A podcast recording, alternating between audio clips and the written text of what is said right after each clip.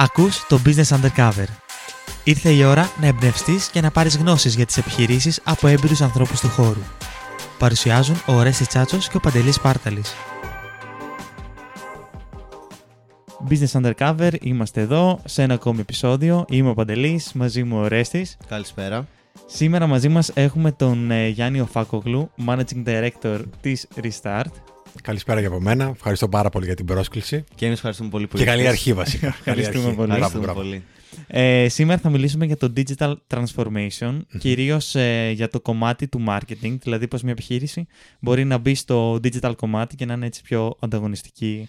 Πριν ξεκινήσουμε όμως με, με όλα αυτά τα ωραία θέματα, να αναφερθούμε λίγο στο τι κάνεις εσύ Γιάννη. Μμμ. Και το πώς έχει φτάσει που είπαμε να έχεις γίνει ο director ε, της Restart. Ποια ήταν ε, η πορεία που ακολούθησες; Οκ. Ε, από το 2009 άρχισα να παρακολουθώ όλη αυτή την εξέλιξη στο ψηφιακό περιβάλλον και την ε, επιδρομή της τεχνολογίας ιδιαίτερα στο εξωτερικό. Οπότε είπα ότι κάποια στιγμή θα έρθει και στην Ελλάδα και θα πρέπει να υπάρξουν άνθρωποι οι οποίοι θα βοηθήσουν τις εταιρείες να προσαρμοστούν στο νέο περιβάλλον της αγοράς, στη νέα κανονικότητα δηλαδή, αυτό που ζούμε σήμερα. Οπότε αποφάσισα να δημιουργήσω το δικό μου marketing agency. Ξεκίνησα μόνος από το δωμάτιο του σπιτιού μου, ολομόναχος. Πες λίγο αυτή την ιστορία, γιατί εγώ την έχω ξανακούσει, αλλά να την ακούσουν και όσοι ίσως. Από πού Ε, εγώ δεν την έχω ξεκίνησες. ακούσει. Ναι, ξεκίνησα από ένα δωμάτιο 8-10 τετραγωνικών ε, μόνος και σήμερα έχω 12 συνεργάτες. Είμαστε βασικά, το έχω, ε, είμαστε 12 συνεργάτες, ε, συνεργαζόμαστε με εταιρείες στην Ελλάδα και το εξωτερικό, ε, περίπου 6-7 χώρες, με ελληνικές και πολυεθνικές εταιρείες, οπότε ε, διαγράφει μια πορεία πάρα πολύ καλή, βέβαια με πολύ κόπο, αλλά αυτό που λέω πάντα και χθες ήμουνα και στην προχθές ε, κάνα μια ομιλία και είπα ότι όταν κάνεις κάτι με κόπο, με μεράκι και αγάπη, το αποτέλεσμα μαγικά βγαίνει πάντα τέλειο. Από πότε το ξεκίνησες όλο αυτό; Από το 2014, στην ουσία το 2014 με το 2015 ήταν ε, μια πορεία ε, να δω πώς θα εξελιχθεί, που πάμε κτλ. Ουσιαστικά θα πω ότι η λειτουργία της Resart όπως είναι σήμερα ξεκίνησε το 2016. Μμμ. Ε, στο κομμάτι των σπουδών εγώ θέλω να, Μμμ. να ρωτήσω. Τι σπουδές έχει, έχεις κάνει, πώς Έχω- μετά Μμμ. έκανες κόρσεις, πώς Έχω έμαθες σπουδάσει επικοινωνίες και marketing. Έχω κάνει μεταπτυχιακό ένα MBA. Αλλά αυτό που θέλω να πω είναι ότι αν θεωρήσουμε ότι τώρα είμαι σε ένα επίπεδο γνώσεων που μπορώ να συμβουλεύω ε, senior managers και ε, ιδιοκτήτες ε, εταιριών, ε, όλο αυτό έφτασε από καθαρά δική μου προσπάθεια. Δηλαδή όταν, ε, όπως σας είπα, το 2009 παρακολούθησα ένα, ε, μια ομιλία ενός Αμερικάνου speaker που μιλούσε για το blogging, για τα social media. Η αμέσως επόμενη κίνηση που έκανα ήταν να πάω στο Amazon και να αγοράσω τα πρώτα μου 3-4 βιβλία, να αρχίζω να διαβάζω μελέτες, έρευνες, ε, να βλέπω ομιλίες, κάποιους keynote speakers που μιλούσαν για το μέλλον και τι ακριβώς σημαίνει, τα- τι σημαίνει τότε τα social media και το digital marketing. Οπότε έφτασα σε ένα σημείο που λέω ότι οκ, ε, τώρα έχω ή νιώθω ότι έχω, ποτέ δεν έχεις, την κατάλληλη υποδομή ώστε να ξεκινήσω και εγώ να μεταφέρω όλη αυτή τη νέα γνώση στους ανθρώπους που δεν τη γνωρίζουν γιατί η καθημερινότητά τους είναι γεμάτη. Οκ. Έτσι. Ε, πάντα από, από πιο νέο σου άρεσε να ασχολείσαι έτσι με το επικοινωνιακό κομμάτι; Κοίταξε, ε, μη- ε, έχω κάνει πολλά πράγματα, πάρα πολλά. Ε, ήμουν αθλητής ε, του μπάσκετ και ε, με βοήθησε να έχω ομαδικό πνεύμα. Μετά έκανα καλή ώρα ραδιόφωνο, με βοήθησε στην ομιλία μου να έχει μια καθαρότητα και να μην φοβάμαι να μιλήσω σε κοινό. Μετά ε, έκανα κάποιες εκδηλώσεις, events, ε, με έβαλε λίγο στο επιχειρήν. Οπότε έχω περάσει κατά τη διάρκεια των σπουδών και μετά, όπου λένε, ξέρω εγώ, 18 χρονών δεν ξέρω τι θέλω να κάνω. Εγώ λέω το έμαθα στα 30 μου. Οπότε ε, μη φοβάσαι να, να κάνεις και συνεχώς καινούργια πράγματα και κάποια στιγμή θα βρεις αυτό που πραγματικά αγαπάς. Και σίγουρα τίποτα δεν πάει στράφη, έτσι. Δεν μπορείς να πεις ότι έλα μωρέ έκανα αυτό και δεν έπιασε. Δεν έχει σημασία. Όλα γίνονται για κάποιο λόγο. Ναι, πολύ σημαντικό. Γιατί και τώρα κάτι να κάνεις, ίσως δεν ξέρεις πώς θα σου χρειαστεί το μέλλον. Αυτό και όλας ακριβώς. και ο Steve Jobs που έλεγε για ότι το γεγονός ότι παράτησε την, το course που είχε στο κολέγιο και πήγε μετά επειδή του άρεσε η καλλιγραφια ότι αυτό ευθύνεται επειδή έχουν τα ε, Mac πλέον και όλοι οι υπολογιστές τα ωραία fonts να το πω. Γράμματα σειράς, Έτσι. ναι. Γι' αυτό και έχει αυτή τη μανία με το design γενικότερα. Οπότε Ωραία. τώρα ε, στη Restart είστε digital agency, digital marketing. Δεν θα, agency. έλεγα, δεν θα έλεγα ότι είμαστε αμυγός σε ένα digital agency, διότι ως marketer έχω τη φιλοσοφία ότι ένα brand ε, θα πρέπει να επικοινωνεί το ίδιο ακριβώς στο online αλλά και στα offline μέσα. Δηλαδή η ζωή ενός brand δεν σταματάει στο digital, οπότε το δικό μας μέλημα είναι πάντα να έχει ένα συγκεκριμένο brand voice, δηλαδή το, α, το μήνυμα που θέλει να επικοινωνήσει είτε ψηφιακά είτε αναλογικά ε, θα πρέπει να είναι το ίδιο. Δηλαδή ακόμα και το face to face μπορεί ως marketing να θέλουμε να επικοινωνήσουμε κάτι στο digital αλλά και το sales force, οι πωλητές, το τηλεφωνικό κέντρο θα πρέπει να επικοινωνούν ακριβώς ή να αφήνουν το ίδιο promise στην αγορά. Μμμ. Οπότε καταλαβαίνετε ότι σε καμία περίπτωση δεν θα έλεγα ποτέ «Ok, είναι trend, είναι η τάση». Έχουμε πάντα στο μυαλό μας ότι απευθυνόμαστε σε ένα κοινό το οποίο είναι digital first, αλλά δεν ξεχνάμε ποτέ ότι απέναντί μας έχουμε έναν άνθρωπο και αυτός ο άνθρωπος, ε, όπως λέμε το word of mouth υπάρχει στο digital, αλλά υπάρχει και στο offline. Αυτό δεν πρέπει να το ξεχνάμε. Οκ. Τώρα που ανα- αναφέρθηκε στα trends, θέλω να μιλήσουμε γι' αυτό. Ε, έχεις παρατηρήσει από τις επιχειρήσεις που συνεργάζεσαι Μμμ. Ε, κάποιο κοινό μοτίβο, να το πω, έχετε περιπτώσεις που όχι επαναλαμβάνονται σαν θεματολογίες που τους βοηθάτε ή είναι κάτι, κάθε επιχείρηση έχει ένα διαφορετικό κομμάτι που τους βοηθάτε; Μ, Έχεις παρατηρήσει αυτό ένα trend, ναι, ας πούμε; ακολουθούμε εμείς ε, το ότι πια δεν ισχύει το one size fits all, δηλαδή μια στρατηγική να μπορείς να την εφαρμόσεις σε όλες τις επιχειρήσεις. Κάθε επιχείρηση είναι μια συγκεκριμένη οντότητα όπως είναι και ο άνθρωπος, οπότε κάνουμε μια πάρα πολύ καλή ανάλυση του brand DNA και αν ε, για αυτό που με ρώτησες, ε, αν θα έλεγα ότι οι εταιρείες αυτή τη στιγμή αντιμετωπίζουν πολύ μεγάλες προκλήσεις. Η πρώτη πρόκληση είναι ότι ο ανταγωνισμός αυξάνεται συνεχώς, νέοι παίχτες, νέες αγορές, ε, πια μιλάμε για μια global αγορά, οπότε καταλαβαίνεις ότι μπορεί ο ανταγωνιστής σου να ήταν ο κύριος Βαγγέλης απέναντι, αλλά σήμερα μπορεί να είναι από την Κίνα, από την Γερμανία και συνεχώς έρχονται καινούργιοι παίχτες και θα πρέπει να ανταπεξέλθεις σε ένα πολύ δύσκολο περιβάλλον. Οπότε θα πρέπει να παγιώσεις τη θέση σου, να κρατήσεις τα revenues που έχεις και τα έσοδα, αλλά από εκεί πέρα βλέπεις ότι έρχονται πολλά καινούργια πράγματα. Θα πρέπει να υιοθετήσουν μια νέα φιλοσοφία και εδώ έρχεται και το digital transformation που είπαμε θα μιλήσουμε σήμερα, οπότε μιλάμε για ένα τελείως καινούριο mindset. Που καταλαβαίνετε ότι όταν έχουμε με- ή όταν είναι μέσα σε επιχειρήσεις άνθρωποι μεγαλύτερης ηλικίας μπορεί για μας για σας ακόμα περισσότερο να είστε digital native και να το καταλαβαίνετε πλήρως, να έχετε μεγαλώσει μέσα στο digital περιβάλλον και να έχετε ένα συγκεκριμένο mindset, αλλά άνθρωποι μεγαλύτερης ηλικίας που συνήθιζαν να κάνουν τη δουλειά τους λίγο διαφορετικά, με μια συγκεκριμένη συνήθεια, ε, τους δυσκολεύει όλο αυτό και τους φαίνεται χαοτικό. Ναι. Ε, οπότε πάλι στο πλαίσιο του digital transformation αυτό που ήθελα να αναφέρω είναι ότι ε, κακώς το ακούω πάρα πολλές φορές να προσανατολίζεται αμυγός στο digital ενώ το digital transformation έχει να κάνει περισσότερο με την υιοθέτηση του τρόπου σκέψης όλης αυτής της ψηφιακής τεχνολογίας και των ανθρώπων οι οποίοι χρησιμοποιούν το digital είτε για να επικοινωνήσουν, είτε για να αγοράσουν, είτε για να ε, βρουν καινούργια προϊόντα, καινούργιες υπηρεσίες κτλ. κτλ. Ναι. Ε, οπότε, σαν ένα, τώρα που το ανέφερες, γιατί δεν το είχα. Ε, ούτε το ήξερα, ούτε το είχα σκεφτεί είναι αλήθεια ότι μπορεί να μην αφορά κατά, κατά βάση το digital κομματι Ε, Έχεις κάποιον ορισμό που- που υπάρχει κάτι που να το περιγράφει; Ε, θα έλεγα ότι είναι όλη αυτή η υιοθέτηση ενός νέου τρόπου φιλοσοφίας και σκέψης όπου οι εταιρείες θα πρέπει να ακολουθήσουν αυτή την εξελικτική πορεία ναι μεν της τεχνολογίας αλλά- αλλά και της κοινωνίας ώστε να μπορέσουν να παραμείνουν relevant, δηλαδή να παραμείνουν σχετικές με τη νέα κουλτούρα της αγοράς. Αυτό σημαίνει τι; Ότι θα πρέπει να αξιολογήσουμε την παρούσα κατάσταση που βρισκόμαστε, σε ποιο κοινό απευθυνόμαστε, ποιο είναι το mindset του κοινού που απευθυνόμαστε και μετά στρατηγικά να υιοθετήσουμε τις τεχνολογίες οι οποίες θα μας βοηθήσουν να παραμείνουμε κοντά στους πελάτες μας, αλλά και να τους παρέχουμε αυτό που αναζητούν. Και τι αναζητούν σήμερα οι πελάτες, όχι περισσότερα προϊόντα, πολύ καλύτερες εμπειρίες. Αυτό θέλουν οι πελάτες. Σε οποιοδήποτε touch point κι αν είναι. Που σημαίνει τι, είτε λέγεται website, το κοιτάνε. Πρέπει να είναι ένα ωραίο website. Είτε άμα θα επικοινωνήσουν μαζί σου στα social media, θέλουν να είσαι εκεί και να απαντήσεις άμεσα. Είτε αν θα πάρουν στο τηλέφωνο, θέλουν να το σηκώσεις το τηλέφωνο και να είσαι και πάρα πολύ ευγενικός. Ή αν θα λέγεται φυσικό κατάστημα. Ή αν θα λέγεται ένα application ή οτιδήποτε άλλο. Το σημαντικότερο για όλες τις επιχειρήσεις και εκεί πάει το αποτέλεσμα του digital transformation να μπορούμε σε κάθε σημείο επαφής να τους δίνουμε την ίδια αξέχαστη και μοναδική εμπειρία. Μμμ. Και οι εταιρείες που το κάνουν καλύτερα είναι αυτές οι οποίες ξεχωρίζουν πια στην αγορά. Ναι. Wow. Ε, μια επιχείρηση, το- γιατί το ανέφερες ότι έχει και εργαζομένους που πιθανώς να μην έχουν ε, επαφή. Ε, μπορεί να πει ότι ξέρεις κάτι, εμένα δεν με συμφέρει να ακολουθήσω αυτό το trend γιατί θα είναι πολύ χρονοβόρο ή ε, μεγάλο κόστος είτε να εκπαιδεύσω από την αρχή τα άτομά μου Μμμ. είτε να βρω τέτοια άτομα.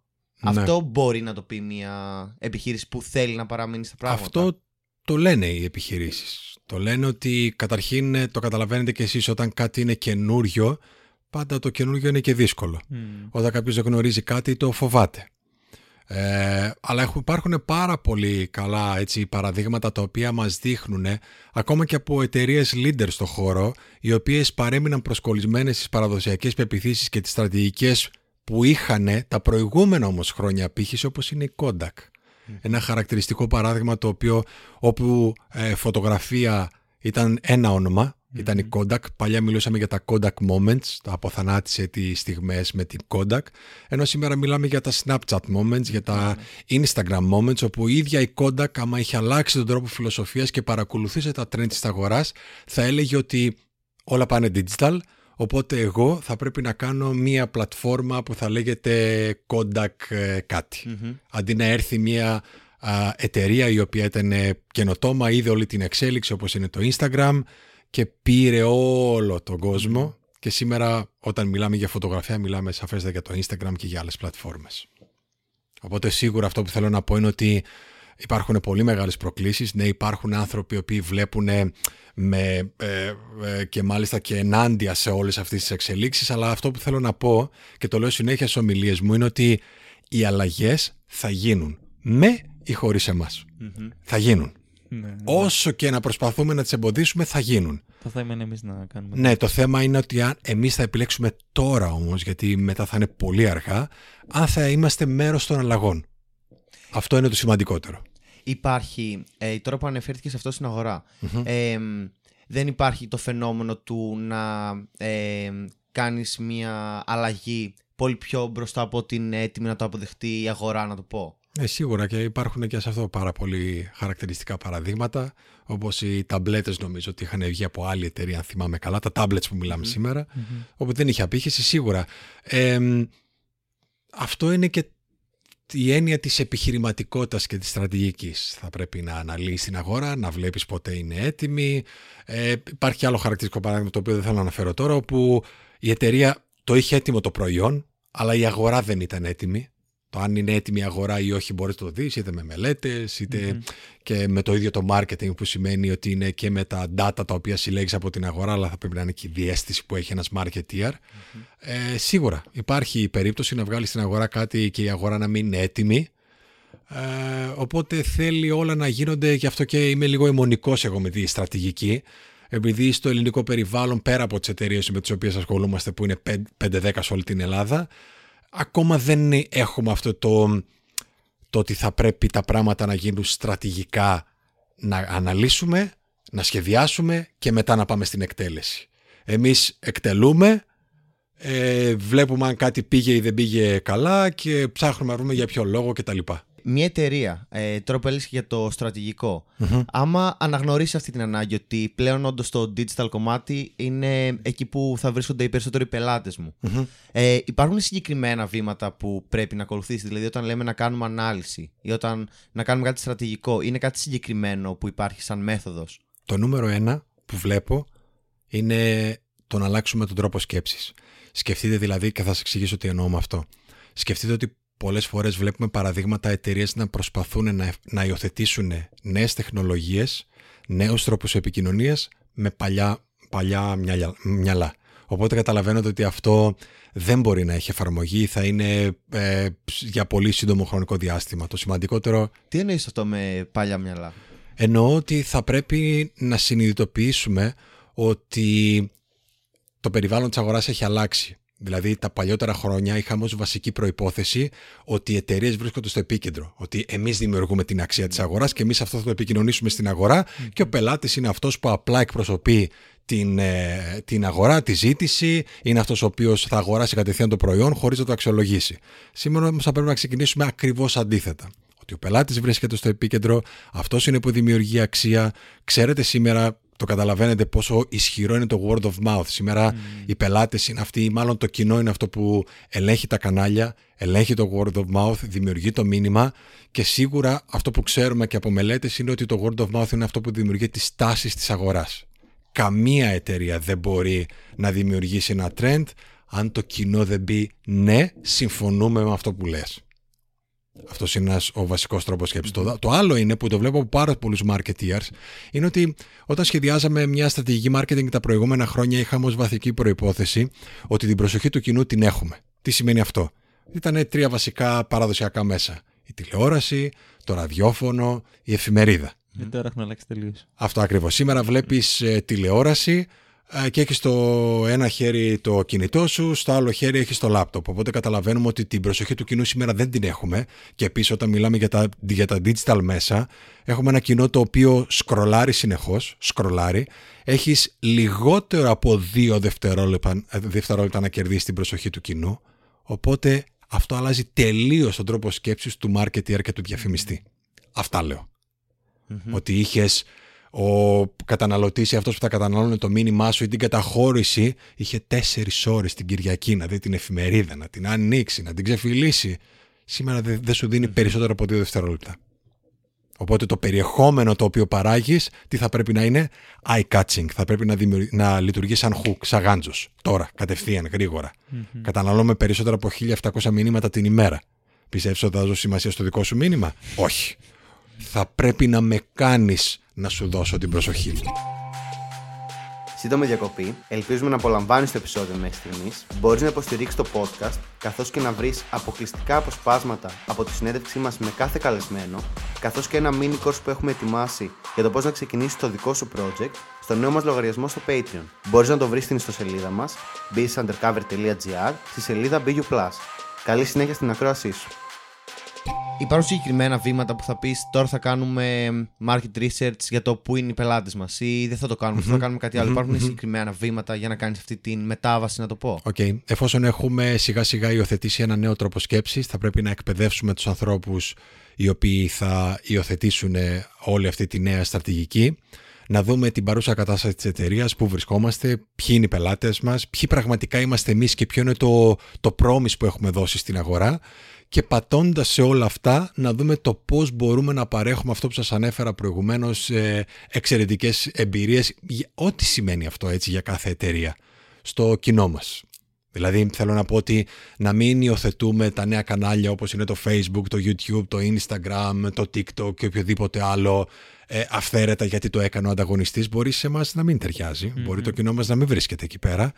Ε, οπότε θα πρέπει να δούμε πού είναι το κοινό μας να σεβαστούμε με κάθε τρόπο τη φιλοσοφία και κουλτούρα του κάθε καναλιού ε, και εδώ μιλάμε για την παραγωγή του περιεχομένου θα πρέπει να είναι προσεκτική όχι κάτι που έβαλα στο facebook θα το βάλω και στο ναι, pinterest θα το βάλω και στο tiktok θα πρέπει να σεβαστείς ο λόγος που εγώ είναι στο, είμαι στο instagram ή στο linkedin είναι τελείως διαφορετικός δεν μπορώ να βλέπω από την εταιρεία το ίδιο, ίδιο, το ίδιο είδος περιεχομένου mm. okay. Ακόμα και αν πρόκειται για μένα. για τον ίδιο. Να λίγο παραπάνω αυτό, τι μπορεί να είναι η διαφορά.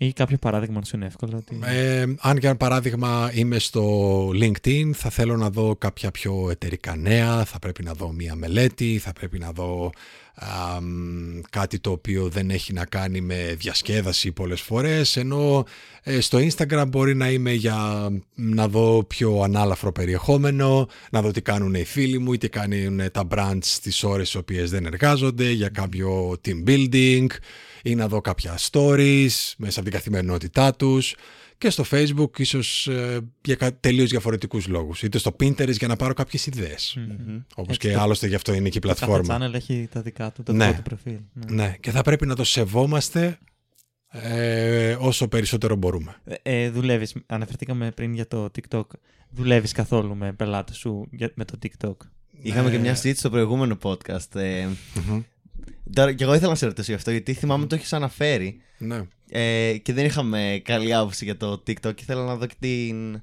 δική σου οπτική, γιατί θυμάμαι το υποστήριζες. Κοίταξε, για μένα είναι σημαντικό να μπεις καταρχήν να δεις τι είναι αυτό το TikTok και όχι απλά επειδή το άκουσες κάπου. Ναι, ναι. Να δεις το κοινό, ε, τι είδους περιεχόμενο παράγει το κοινό, τι ηλικίες είναι, γιατί το κάνουν; Οπότε να γίνεις αρχικά ένας καταναλωτής περιεχομένου, να καταλάβεις την ψυχολογία των ανθρώπων που βρίσκεται εκεί πέρα και αν έχεις να κάνεις με έναν πελάτη ο οποίος πραγματικά σε εμπιστεύεται, δηλαδή του κάνεις την πρόταση το να μπει μέσα, το ότι δεν είναι το κοινό του, it's okay, αλλά αν είναι ένα μέρος του κοινού του, ε, είναι ένα πάρα πολύ καλό να μπεις τώρα ε, για να δημιουργήσεις ένα community, να κάνεις ένα community building τώρα, πριν αρχίζει να γίνεται Facebook, η οργανική απήχηση πέσει, αρχίζουν οι διαφημίσεις είναι πολύ ακριβές, οπότε νομίζω ότι ε, είναι καλό για κάποια brands τα οποία απευθύνονται σε νέο κόσμο, γιατί από ό,τι έχω δει το average είναι γύρω στα 14, Ναι, ναι, ναι, ναι, βαριά χαμηλό. δηλαδή, ναι. Χαμηλό.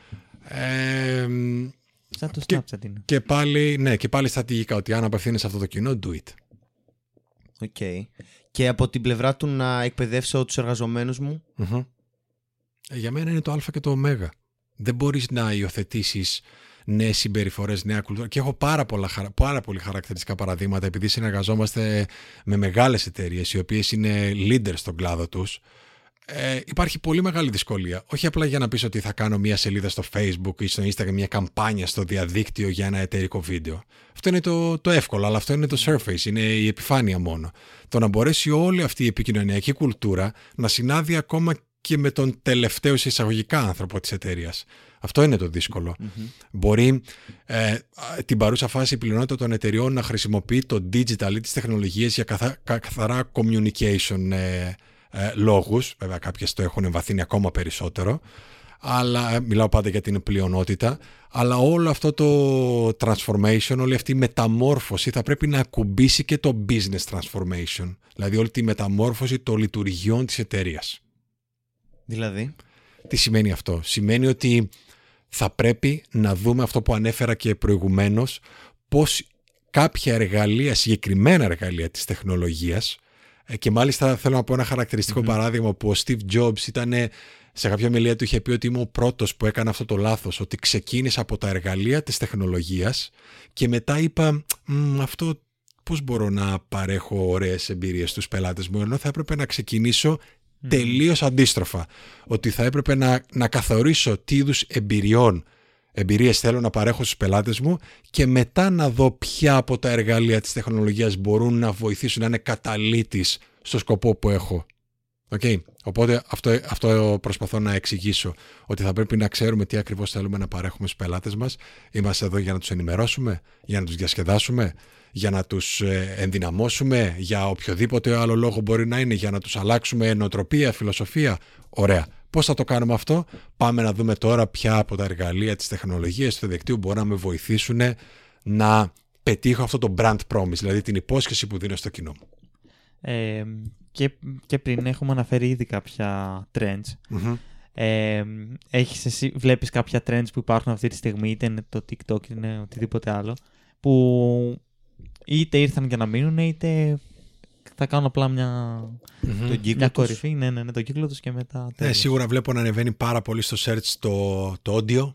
Είναι από τα trends τα οποία και αυτό σημαίνει ότι θα πρέπει να προχωρήσουμε στο optimization ε, τους search, δηλαδή κάποια brands, ώστε να μπορούν να ε, εμφανιστούν στις οθόνες των κινητών των ανθρώπων που πια δεν ε, κάνουν texting αλλά ε, χρησιμοποιούν τη φωνή τους για να, είτε και η Alexa το καταλαβαίνετε ότι αρχίζουν και ανεβαίνουν πάρα πολλοί πωλήσεις. Ε, από εκεί και πέρα για το content production το βλέπουμε ότι πάρα πολλές εταιρείες υ- υιοθετούν την φιλοσοφία ότι είμαστε media companies και πραγματικά παράγουμε περιεχόμενο, εξιστορούμε την ιστορία του brand μας, δεν περιμένουμε οι πελάτες να έρθουν σε εμάς, αλλά πάμε εμείς στους πελάτες μας με την παραγωγή του περιεχομένου, ανοίγουμε τις πόρτες μας και υπάρχουν κάποια χαρακτηριστικά τα οποία ήθελα να αναφέρω όσον αφορά για τα trends. Είναι μια α, νέα αγορά η οποία βασίζεται, το λέμε στην συνδημιουργία αξίας, έτσι λέγεται, ότι πια θα, θυμ- σας ανέφερα ότι κανένα brand δεν δημιουργεί αξία μονομερός, αλλά θα πρέπει να το συνδημιουργήσουμε με τον κόσμο. Και αυτά τα τέσσερα στοιχεία είναι ο διάλογος, αυτό το interaction που social media αυτό είναι, η αλληλεπίδραση, η έντονη αλληλεπίδραση, είναι το access, η πρόσβαση στην πληροφορία, ε; Δηλαδή, ο κόσμος σήμερα θέλει να έχει πρόσβαση στην πληροφορία, θέλει να ξέρει, θέλει να μπει μέσα στην, ε, στην ε, κάθε εταιρεία. Είναι το transparent, η διαφάνεια. Ε; Θέλουν να ξέρουν ποιος είσαι, ποιος βρίσκεται πίσω από αυτό το βίντεο, ποιος βρίσκεται πίσω από την εταιρεία.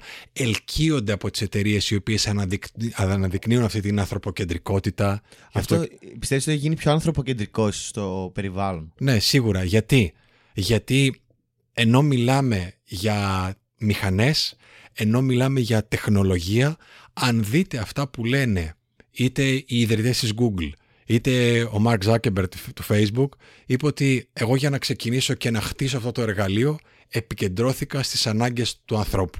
Δηλαδή, οι αμυγός τεχνολογικές εταιρείες επικεντρώνονται ή βάζουν πάντα στο επίκεντρο του ανθρώπινου παράγοντα. αυτό και σε καμία περίπτωση δεν λέω ότι όλες οι εταιρείες θα πρέπει να γίνουν και τα στελέχη να γίνουν geeks, έτσι. Okay, και να γίνουν όλες οι εταιρείες τεχνολογίας. Αλλά να, να υιοθετήσουν αυτό το νέο τρόπο σκέψης και φιλοσοφία που είχαν οι εταιρείες τεχνολογίας, ότι θα πρέπει να επικεντρωθώ στον άνθρωπο, να μπω σε εισαγωγικά μέσα στο μυαλό του, να δω πώς σκέφτεται και πώς μπορώ εγώ να βελτιώσω την ποιότητα της ζωής του με οποιοδήποτε τρόπο έχει ε, επιλέξει ο καθένας. Υπάρχουν κάποια don'ts που λες ότι σου δίνω πέντε επιλογές, όχι, όχι σου δίνω πέντε επιλογές και αυτή να μην την κάνεις, αλλά κάποια πράγματα που ε, έχουν έρθει να σου πούνε και να του πεις ξέρεις κάτι, δεν θα ήταν καλή ιδέα αυτό. Ναι, να, συνεχίσεις, να μην συνεχίσεις να σκέφτεσαι ότι οι πελάτες σου είναι χαζοί. Mm-hmm. Ναι. Ε, και δηλαδή, αυτό είναι. Αυγιά ότι απλά εκπροσωπούν τη ζήτηση. Ότι επειδή θα τους πεις ότι αυτό το νερό είναι πάρα πολύ καλό, ότι θα το πιστέψουν.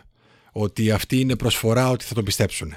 Το πρώτο πράγμα που κάνουν σήμερα οι πελάτες ε, όταν βλέπουμε όλο το customer journey, δηλαδή το ταξίδι τους από τη γνωστοποίηση α, ένα προϊόν μέχρι και να το αγοράσουν, το, το πρώτο πράγμα με το που ακούσουν κάτι είναι ένα text, να δούνε. Αληθεύει, υπάρχει, τι λένε οι άλλοι.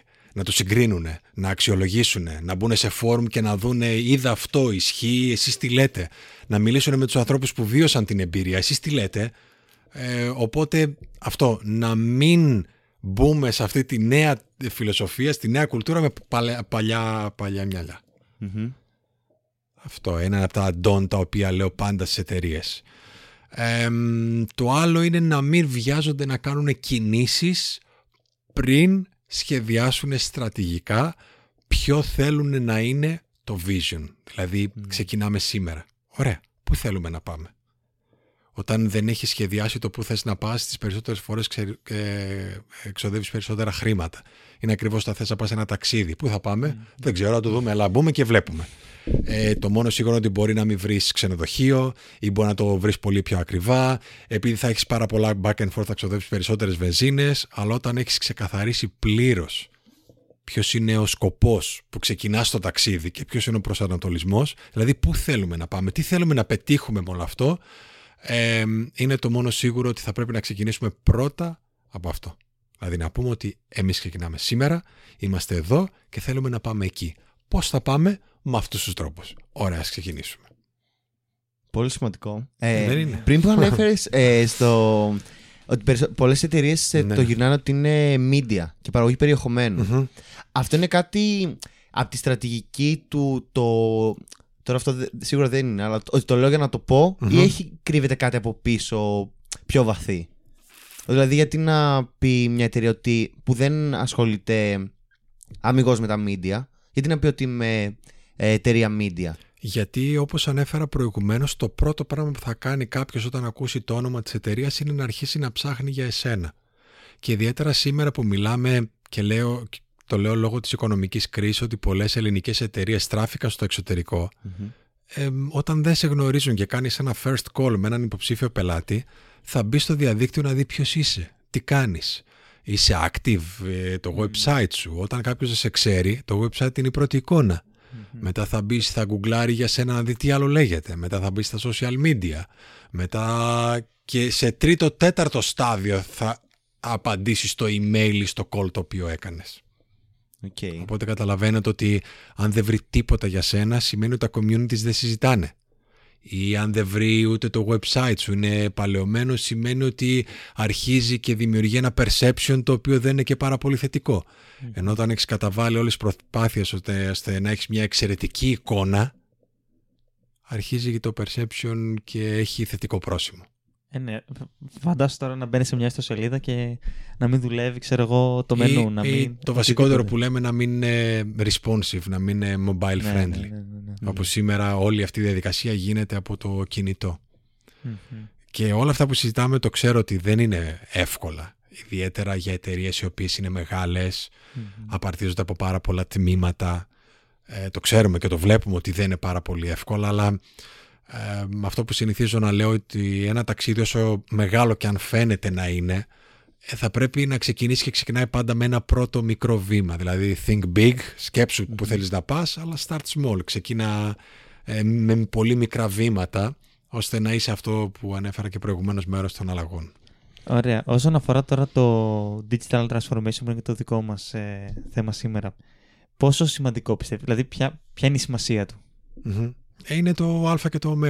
Είναι με βάση όλα αυτά που σας ανέφερα και προηγουμένως η ψηφιακή μεταμόρφωση των εταιριών που, δεν είπαμε, που είπαμε ότι δεν αμυγός το να υιοθετήσω τεχνολογία αλλά να υιοθετήσω ένα νέο τρόπο σκέψης ο οποίος πολύ απλά ταιριάζει με τους πελάτες του σήμερα και βλέπουμε ότι ε, η generation, αυτό που τους περιγράφουμε ως connected consumers, δηλαδή οι πελάτες οι οποίοι είναι συνδεδεμένοι, αν εγώ τους μιλάω την ξύλινη γλώσσα του 1990, γιατί έτσι έμαθα να κάνω, καταλαβαίνετε ότι ίσως να μην γίνεις κατανοητός, ίσως να μην είσαι αρεστός, ίσως δεν μιλάς την γλώσσα μου και όχι αμυγός τη γλώσσα των νέων. Αλλά ακόμα και μεγαλύτερες ηλικίες έχουν υιοθετήσει ένα νέο τρόπο σκέψης. Οπότε για μένα το digital transformation είναι αυτό που σε θέτει μέσα στην αγορά, να παραμείνεις μέσα στην αγορά και να μπορέσεις να εξελιχθείς. Πριν που ανέφερες για το περιεχόμενο, ε, του αρέσει το περιεχόμενο, ναι, πάντα ναι, εκεί ναι, γυρίζει. Ναι. Ναι, Τώρα, ε, σε, από την πλευρά του consumer που είναι ε, συνδεδεμένοι μεταξύ τους, ε, υπάρχει μια στρατηγική που θα πρότεινες ε, ότι είναι πιο καλή, δηλαδή ότι να βγει εταιρεία και να πει το προϊόν μου είναι αυτό καλό, να πάρει συνέντευξη από κάποιους που το έχουν χρησιμοποιήσει, να κάνει διαγωνισμούς που από μόνοι τους οι πελάτες θα μιλήσουν. Θα σου πω, έχουμε δημοσιεύσει ένα άρθρο πολύ ωραίο στη σελίδα της Ριστάς όσον αφορά για το, για το content strategy model που ακολουθούμε εμείς.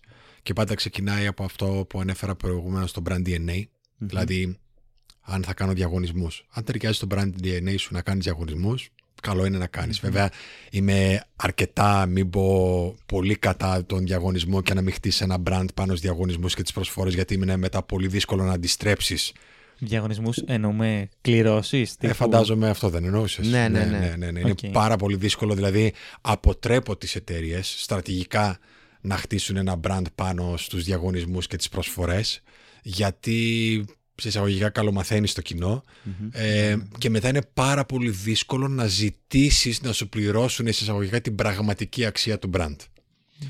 Ε, οπότε ξαναπάμε πίσω. Αν υπάρχουν κάποιες συγκεκριμένες στρατηγικές, κάνουμε ανάλυση του brand, ε, βλέπουμε το buyer persona που σημαίνει ότι σε ποιο κοινό απευθύνεσαι. Ε, μετά βλέπουμε σε ποια κανάλια βρίσκεται το κοινό. Αυτό το περιγράφουμε το, τα touch points, τα σημεία επαφής και αλληλεπίδρασης.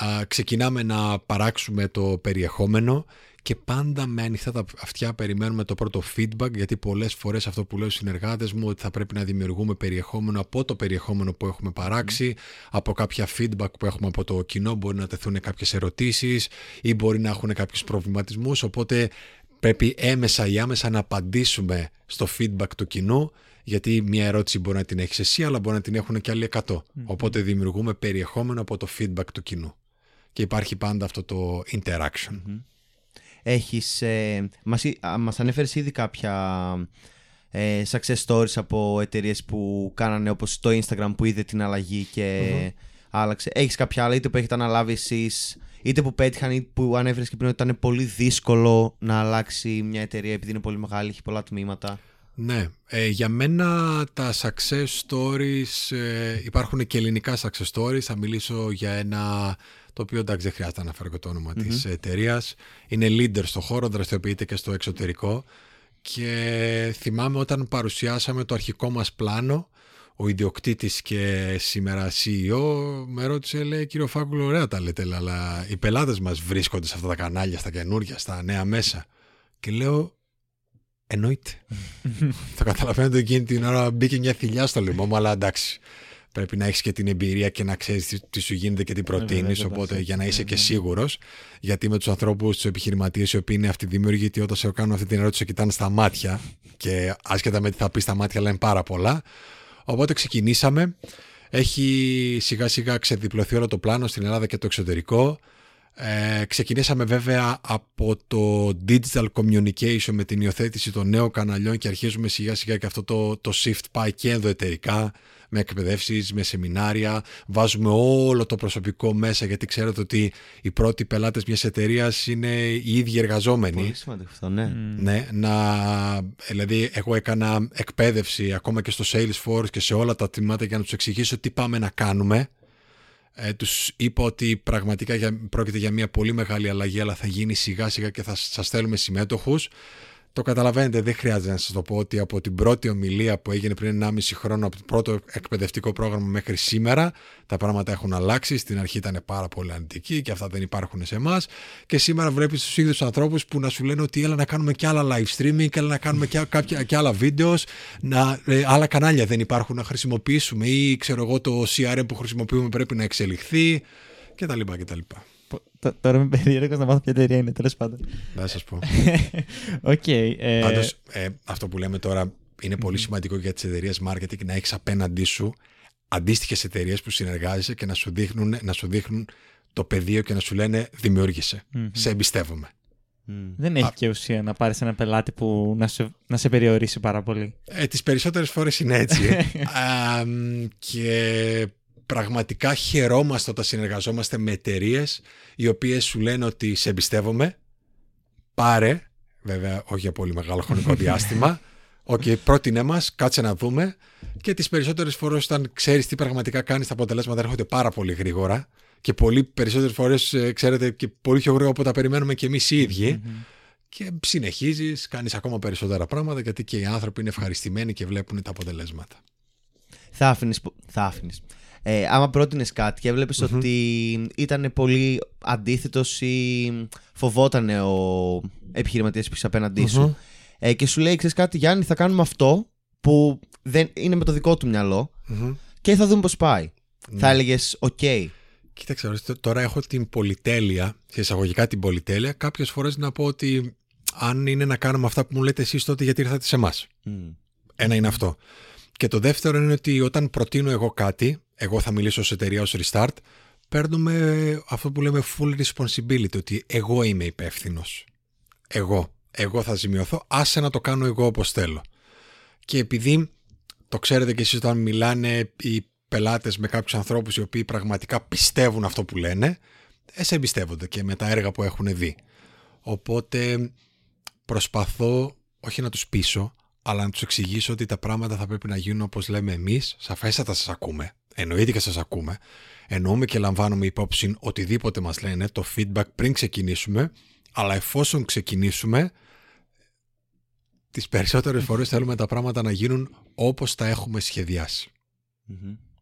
Και εμένα δεν ξέρω, μου φαίνεται πάρα πολύ λογικό γιατί αν μια ήταν η, μια αρχή εταιρεία ε, να ακολουθήσει το πλάνο που τρέχει ήδη, τότε δεν υπάρχει λόγος να φέρει μια άλλη εταιρεία να αναλάβει όλο αυτό το project. Το... Ναι, ε, ισχύει όμως και επειδή μου ζητησετε να είμαι ειλικρινής και να μιλήσω για την ελληνική αγορά, θα σας μιλήσω για την ελληνική αγορά και είναι παιδιά, είναι κατανοητό το να έχεις επιχειρηματίες που έχουν χτίσει οργανισμούς που δραστηριοποιούνται σε παγκόσμιο επίπεδο ότι, OK, okay, OK, okay, Γιάννη, οποιοδήποτε Γιάννης τώρα μπήκες εδώ μέσα να μας πεις εσύ τι θα κάνουμε κτλ. Αλλά αν δείτε τους ανθρώπους οι οποίοι έχουν ξεχωρίσει τους επιχειρηματίες και τις εταιρείες είναι αυτοί οι οποίοι έχουν δώσει πραγματικά είτε ενδοεταιρικά στα στελέχη τους ή με εξωτερικούς συνεργάτες το πεδίο να δημιουργούσουν και πραγματικά είναι άνθρωποι οι οποίοι ακούνε. Και δεν λένε ότι όχι, εγώ τα ξέρω όλα, θα κάνω Εντάξει. Αυτή είναι μια παθογένεια της ελληνικής ε, αγοράς, αλλά σιγά σιγά αρχίζει και βελτιώνεται. Έχεις να προτείνεις ε, είτε κάποιο βιβλίο, κάποιο blog. Ε, για πες. Ε, ε, για ποιο αντικείμενο; Ε, τώρα που συγκεκριμένα γι' αυτό εγώ θα το συνέδεα με το να ακούς και να ακούς τους πελάτες, αλλά φαντάζομαι να ακούς και τις αλλαγές της αγοράς, ποια είναι ε, τα νέα trends. Έτσι το συνέδεα στο μυαλό μου. έχεις να προτείνεις κάτι μέσω που μπορούμε να κάνουμε keep up. Α, ένα από, τα, ένας από τους ανθρώπους ο οποίος διαβάζω και το blog του αλλά διαβάζω και τα βιβλία του είναι ο Brian Solis. Δεν ξέρω αν τον γνωρίζετε που έχει μιλήσει για το digital transformation, μιλούσε για τα social media τα παλιότερα χρόνια. Και το βιβλίο του το που διάβασα ήταν το The Future of ε, Business. Αλλά η βίβλος για μένα ήταν πριν 12-13 χρόνια. Το βιβλίο δύο Ινδόνοι οι οποίοι είναι και έφυγε ο ένας δηλαδή μας άφησε. Ήταν καθηγητές στο Harvard και ήταν το μέλλον του ανταγωνισμού. Η συνδημιουργία αξίας με τους πελάτες. Ήταν πριν πολλά χρόνια και βλέπω ότι όλα αυτά που είχα διαβάσει τα βλέπω σήμερα να υλοποιούνται. Δύσκολο βιβλίο, αλλά πραγματικά ήταν το βιβλίο που μου άλλαξε τελείως τον τρόπο σκέψης. Και άλλα βιβλία, ένας από τους ανθρώπους οι οποίοι έτσι πραγματικά πάει σε αυτό που κάνουν είναι ο, ο Γκάρι Βάινερτσακ, φαντάζομαι τον ναι. γνωρίζετε. Από επιχειρηματίες πάρα πολύ καλός είναι και ο Elon Musk που πραγματικά έχει να σου πει ότι την επιτυχία του την στηρίζει στις αποτυχίες, στις μικρές ήττες. Υπάρχουν πάρα πολλοί, πάρα πολλοί. Ε, ωραία, ας πούμε ότι μια επιχείρηση, μικρομεσαία ή πιο μικρή κτλ. δεν έχει το αντίστοιχο budget για να πάει σε μια εταιρεία, είτε στη Restart είτε σε μια άλλη εταιρεία, να αναλάβει όλο αυτό το project, είτε το κομμάτι του branding, είτε το transformation κτλ. Mm-hmm. Πώς, ας πούμε, ποια είναι μικρά βήματα, έχεις να προτείνεις κάτι που μπορεί να κάνει μια επιχείρηση που έτσι να τη βάλει σιγά σιγά σε έναν κόσμο; Ναι. όταν δεν έχεις budget, θα πρέπει να επενδύσεις χρόνο. Mm-hmm. Και πάντα, επειδή έρχονται και brands τα οποία δεν έχουν την οικονομική δυνατότητα το να κάνουν αυτά που θα έπρεπε να γίνουν, γι' αυτό και λέω ότι πάντα ξεκινάς με την ανάλυση της παρούσας κατάστασης, που βρίσκεσαι και τι μπορείς να κάνεις. Για παράδειγμα, ήρθαν δύο ε, κορίτσια θα πω, τα οποία έχουν ξεκινήσει μια νέα προσπάθεια, δια, δια, ε, δραστηριοποιούνται στο ηλεκτρονικό εμπόριο, έχουν ένα ηλεκτρονικό φαρμακείο, ε, χαρακτηριστικό Και τους ρωτήσαμε για τα budget, είδαμε τις ενέργειες που κάνουν και είδαμε στην ανάλυση του ανταγωνισμού ότι κάνανε ακριβώς τα ίδια πράγματα που κάνουν με προηγούμενο agency, πριν από εμά, κάναν ακριβώς τα ίδια πράγματα που κάνουν οι ανταγωνιστές τους, αλλά με ανταγωνιστές οι οποίοι έχουν το οικονομικό υπόβαθρο το να, κάνουν, να επενδύουν πολύ μεγάλα budget. Και τους είπα ότι αν συνεχίσουμε να κάνουμε και εμείς αυτό που κάνουν ή που, συνεχ... που κάνατε ή που κάνουν οι ανταγωνιστές, σας το λέω από τώρα ότι δεν έχουμε καμία ελπίδα. Θα πρέπει να κάνουμε κάτι τελείως αντίθετο. Και μας ρώτησαν τι είναι αυτό και είπα ότι να σας αναδείξουμε εσάς σαν δύο branch να, να χτίσουμε αυτό που λέμε το self-branding και να, μπείτε, να βγείτε μπροστά, να δημιουργήσουμε μια σειρά βίντεος που θα εκπαιδεύσετε το κοινό, θα τους ενημερώσετε και θα φωνάξουμε ότι κοιτάξτε να δείτε, εμείς δεν έχουμε τη μεγάλη γκάμα των προϊόντων γιατί δεν μπορούμε να την έχουμε. Το χαρακτηριστικό παράδειγμα που ανέφερες προηγουμένως, αλλά είμαστε εδώ, ρωτήστε μας, στηριχτείτε πάνω μας, θα σας δώσουμε συμβουλές, θα σας δώσουμε οδηγίες. Οπότε πολεμάς με τα όπλα που έχεις. Ε, μπορώ να σας πω και είναι πολύ πολύ φρέσκο ότι τα αποτελέσματα ήταν πολύ πιο γρήγορα από ό,τι περίμενα και εγώ ίδιος. Δηλαδή, τα κορίτσια βρέθηκα πριν ε, δύο εβδομάδες και μου λέγανε ότι δεν το πιστεύουμε αυτό που γίνεται. Πάντα πολεμάς με τα όπλα που έχεις και βλέπεις πραγματικά τι μπορείς να κάνεις και να το κάνεις καλά. Όχι πολλά κανάλια, όχι πολύ περιεχόμενο, δες τι μπορείς να κάνεις, αλλά να το κάνεις καλά, με συνέπεια και συνέχεια. Να κλείσουμε με αυτό; ναι, νομίζω μπορούμε να μιλάμε πολλή ώρα. Λοιπόν, ε, θες λίγο να μας πεις πού μπορεί να σε βρει ο κόσμος και εσένα και την ε, Restart; Ε, μπορεί να με βρει στα ταξίδια, στο γραφείο, λίγες ώρες στο σπίτι. Ε, μπορεί να συνδεθεί μαζί μου στα social media, είτε στο YouTube που προσπαθώ η αλήθεια είναι να βάζω σε περισσότερα βίντεος γιατί βλέπω ότι υπάρχει ανάγκη, ιδιαίτερα από τις νεαρές ηλικίες μου λένε συνέχεια Γιάννη, ναι, έκανα. Ναι, OK. Okay. Ε, και από εκεί πέρα σε συνέδρια, ημερίδες που με καλούν. Καλή ώρα όπως εσάς και ευχαριστώ πάρα πολύ. Ε, αυτά. Τη Restart, πού τη βρίσκουμε; www.restart.gr, έδρα Θεσσαλονίκη, με δραστηριότητα σε Ελλάδα και εξωτερικό. Αυτά δεν θέλω να μιλάω για μας, ντρέπομαι. και στο Facebook, LinkedIn, ναι, φαντάζομαι και Instagram. Facebook, το Instagram και σε άλλα κανάλια, ναι. Λοιπόν, αυτό ήταν. Ευχαριστούμε πάρα Ευχαριστούμε πολύ. πολύ, Γιάννη, Γιάννη. Να είστε καλά, ευχαριστώ Μαζί πάρα μας. πολύ για την πρόσκληση. Λοιπόν, ε, τώρα εσείς μπορείτε να κάνετε εγγραφή στο δικό μας το newsletter, businessundercover.gr μπορείτε να μπείτε, κάνετε εγγραφή εντελώς δωρεάν. Ε, απευθείας λαμβάνετε ένα, book, ένα e-book μάλλον με 90 εργαλεία που μπορείτε να αξιοποιήσετε στο project σας.